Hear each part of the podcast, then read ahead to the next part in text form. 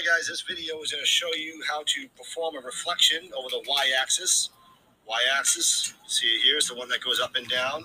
There's the y, there's the y. Okay. You might be wondering how I made such a perfect coordinate grid outside using chalk. It's called this thing. It's a T-square. Really worked out nice. There's the chalk and paint. We used some puff paint on this one, so it kind of comes up nice on camera. We get rid of this T-square here. Is the three-year-old playing. He's crazy. So anyway, we started off with this original shape here.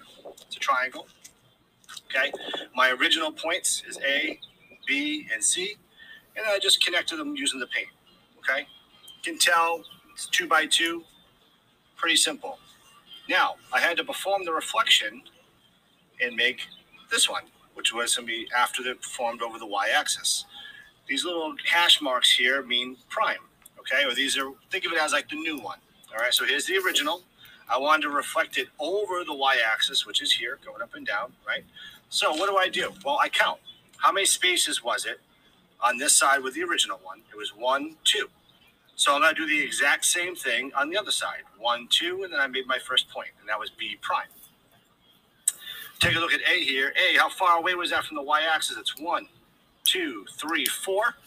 So I'm going to do the same thing. I'm going to start the y-axis and go over. One, two, three, four. Make my point, and there's A prime. Same thing over here with C. How far away is C from the y-axis? It's one, two. There's my C point. So I'm going to do the same thing in my reflection. One, two. See, and that's C prime. That one's a little ugly, but you get the idea. Then connect the sides, and I made my new triangle. So here's my original triangle. I wanted to reflect it over the y-axis. Okay, should be a reflection, like a mirror image. And here's my new one. And it's denoted by primes. There's a formulaic way to do that, but we're not going to worry about that right now. Okay? So this is my end product. You can see it. When you're done, reflecting over the y-axis should be the same spaces away. One, two, one, two. One, two, three, four for the A, the original.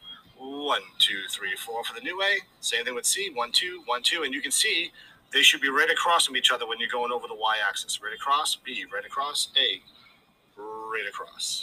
Okay? All right, guys, so just a little helpful video to show.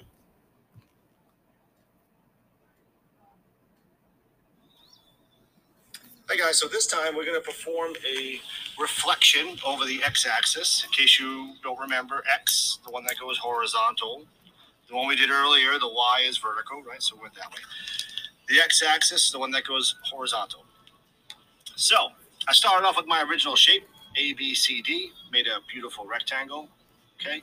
And I'm being asked to reflect over the x-axis, the opposite of what we did earlier. So I'm going to count. How far away is A from the x-axis? One, two. So I'm going to do the same thing in the other direction. One, two, and there's my A prime. This B, it's one away. All right, so I went down one, and now we got a little gloppy, but that's a B prime.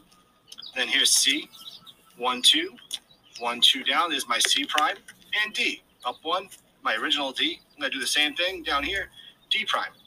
Remember, whenever you're doing things like this, when you're reflecting, you should have the exact same size shape when you're done. And they should be in the same order. So the A, B, A, B. If not, then you made some sort of a mistake. All right, so getting back to it, I have all my points down. I connected them all. Okay is my original rectangle. If you look at the size, right, it's one by four. This one should be the same, one by four. All right, my order is the same. And again, what did I do? To, the original A, it's two away. I'm gonna go the opposite direction, one, two, plop. Same thing with the C. They should be in order, right? Should be in a row. Is A, C in a row here? Should be down here. A, B should be in a row, A, B, just like that, okay? And that's how you perform reflections over the x-axis, okay? We're going over this way.